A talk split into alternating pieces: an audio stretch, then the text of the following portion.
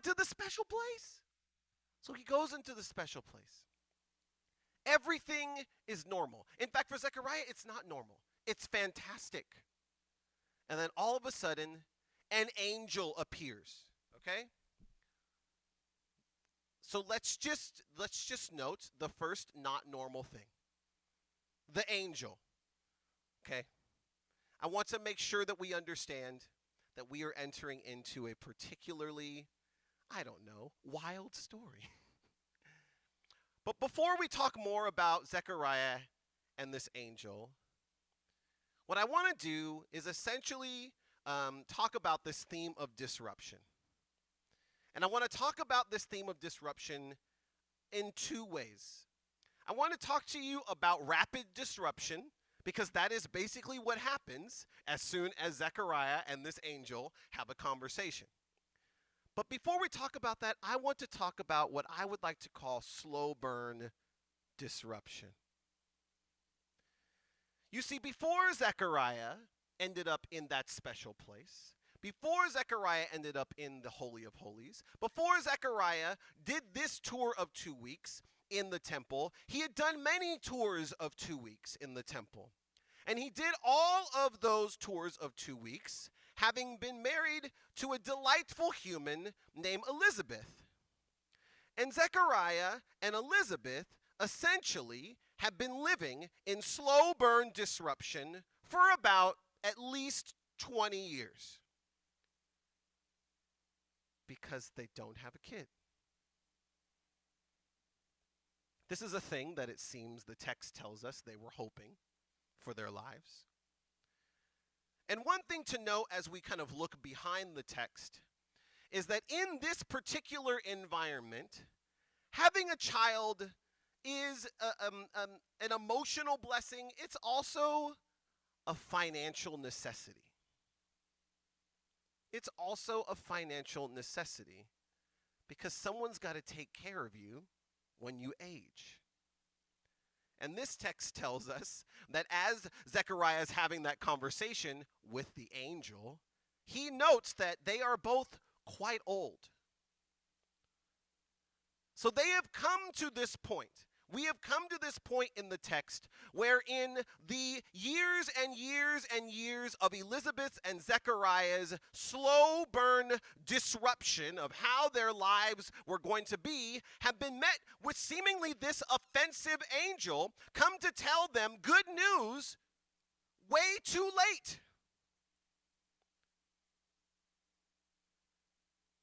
One then might forgive Zechariah's question how is this to be?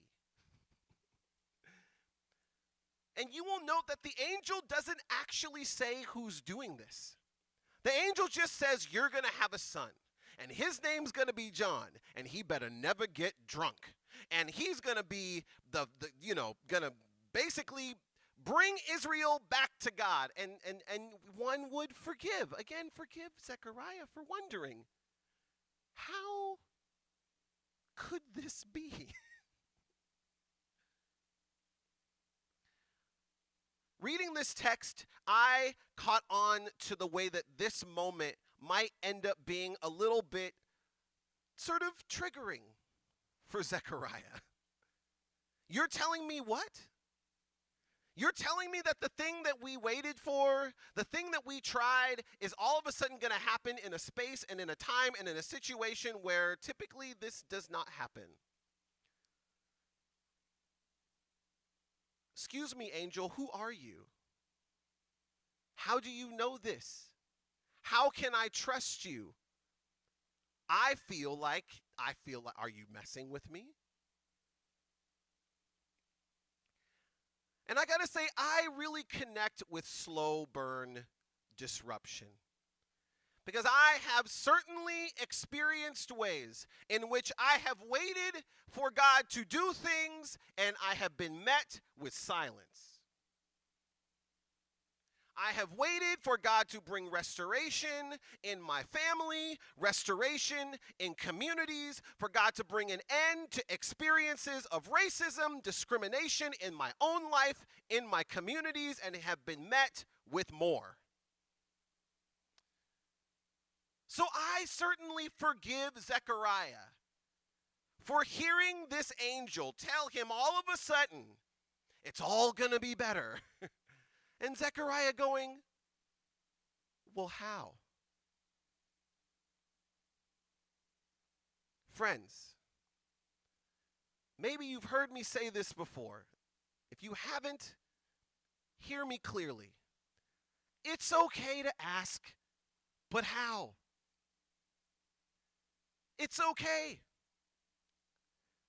It's perfectly normal because a lot of us know what slow burn disruption feels like. Amen? I believe that this is a holy question that Zechariah asks. And many of you who have encountered this text preached by many people will then hear the following kind of events uh, um, preached as a judgment. Well, he asked the wrong question, so he was made silent. Well,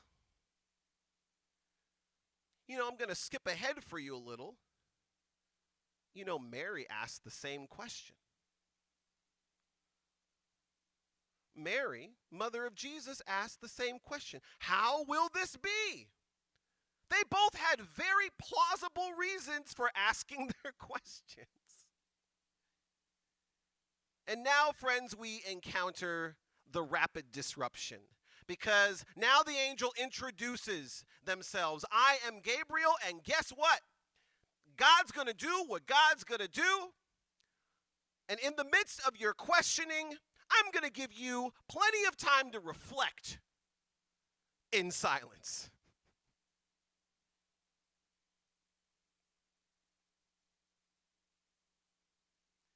And I'll say it again I think it would be a mistake to interpret this interaction as a judgment on Zechariah's question. I think that would be a mistake. I think there's a bit of cause and effect, but I don't really see judgment. And so the question I would ask about Zechariah's silence is not why, but what does it accomplish? What does Zechariah's silence accomplish? What does this now, you know, 10, 11 month, 12 month period of silence, what's what's going to be happening? And now I'm going to give you my 1 minute of biblical aside. Okay? Here's the thing. The Bible was written by a bunch of dudes. Okay? It was written by a bunch of dudes. Real patriarchal ones, too. Okay? In a patriarchal space. And I say this because essentially, in this patriarchal space, one of the rules is that a woman's testimony doesn't really mean much unless accompanied by a man. Some biblical scholars in the room know what I'm talking about. And so, if you want to write a biblical account and you want to make sure people believe it, the thing you won't do is silence men. Who's going to take this story seriously? Who's going to believe that all we have now, the only words we get and the only experiences we get from this point until the birth of Jesus are the words of women? The Holy Spirit moving in the wombs of women.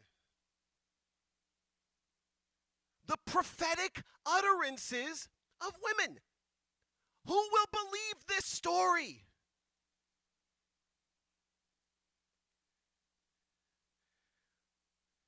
Guess what, friends? God's not concerned. God's not concerned.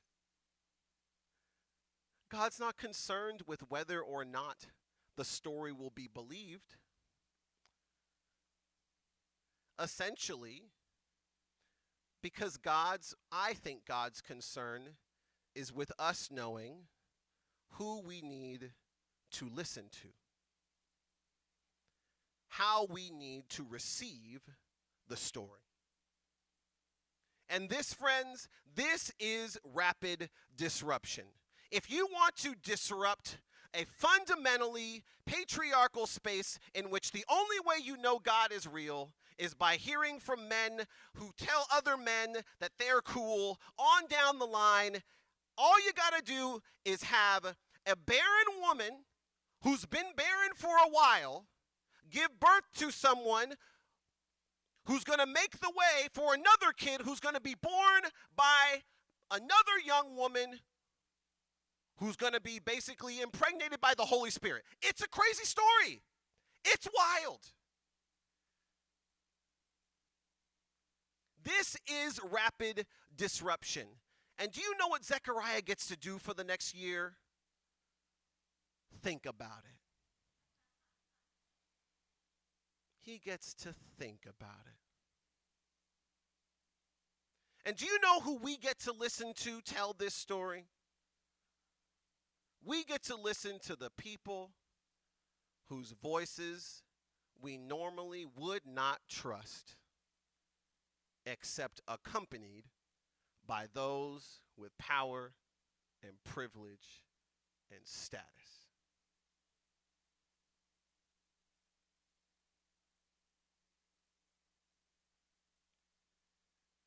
Friends, you may be looking at our country and you may be looking at our community and you may be thinking, what is it going to look like for God to enter into this mess?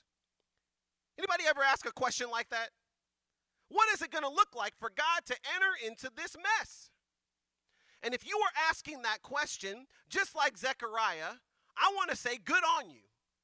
Because that's the question you should be asking.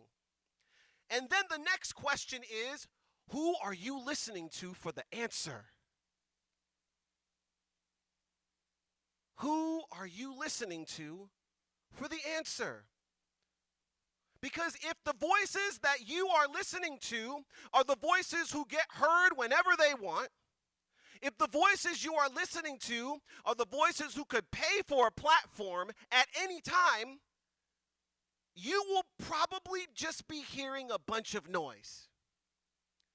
Because in this story, that's not who announces the birth of Jesus. That's not who announces the birth of John. It is the voices that have been silenced. Those become our prophets. It is the voices that have been discarded. Those become our priests. Zechariah the Levite no longer can be priestly. But Mary's Magnificat surely will lead us.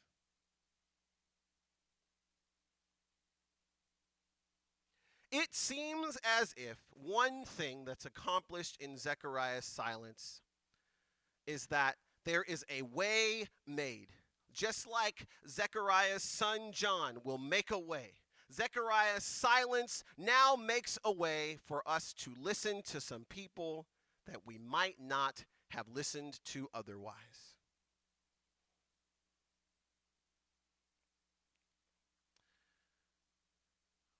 I want to give you a couple of examples of how this has worked for me. Um, you know, before before I had children, I liked kids. Kids were cool. Babies were cute and squishy. And then around the three month mark or so, I can't remember exactly when, after our first child was born, I realized something. I realized that my child is smart.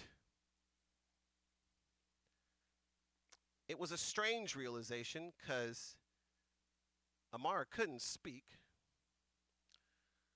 She could barely move. It seemed, however, as if she understood everything that was happening. And so I just assumed that was true. I didn't know how or why, I just assumed it was true. And one of the things I started doing is I started talking to her as if she was an adult because I figured she understood what was happening. And it's a funny moment that happens. I don't know, some of us with kids have experienced this, but many of us have been around children. When you realize that kids understand about 40 times more than you thought they understood is happening,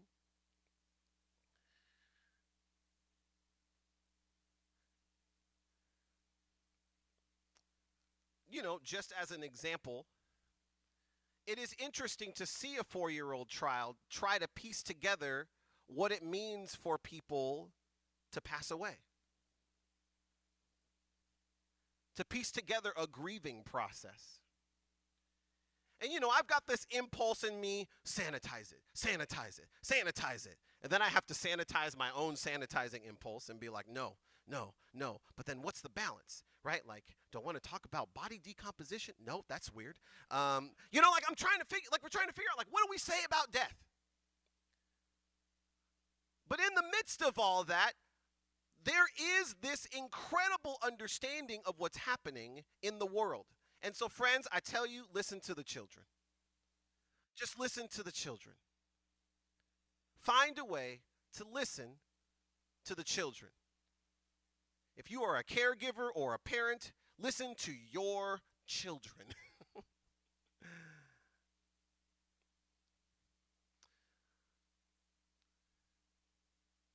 The other, I think, in my life, um, another community that has basically been silenced for me until maybe two or three years ago is um, indigenous folks.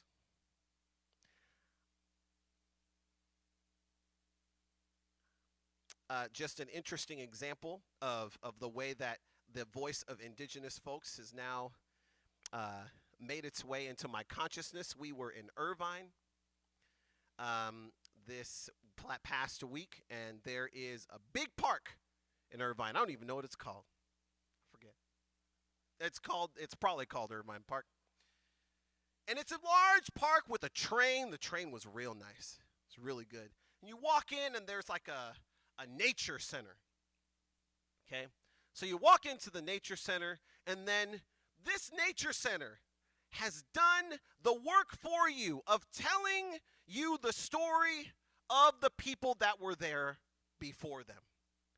They did the work for us. And how did I know the story was illegitimate? Because the name that they called those people were the name given by their colonizers.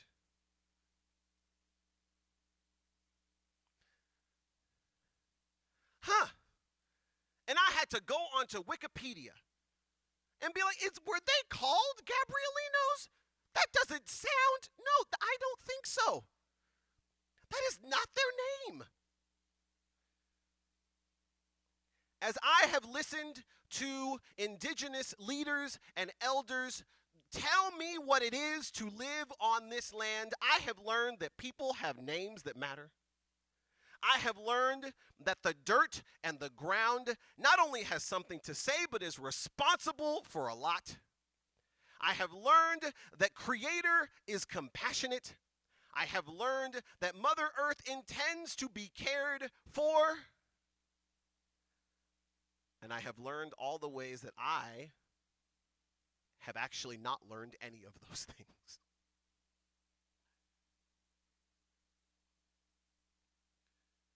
Friends, the wild birth, in this case of John, and the silence of John's father Zechariah has made a way for some new voices to speak.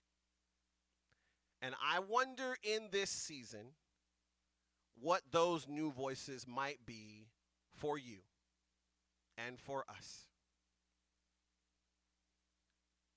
I wonder who those new voices, what those new stories might be.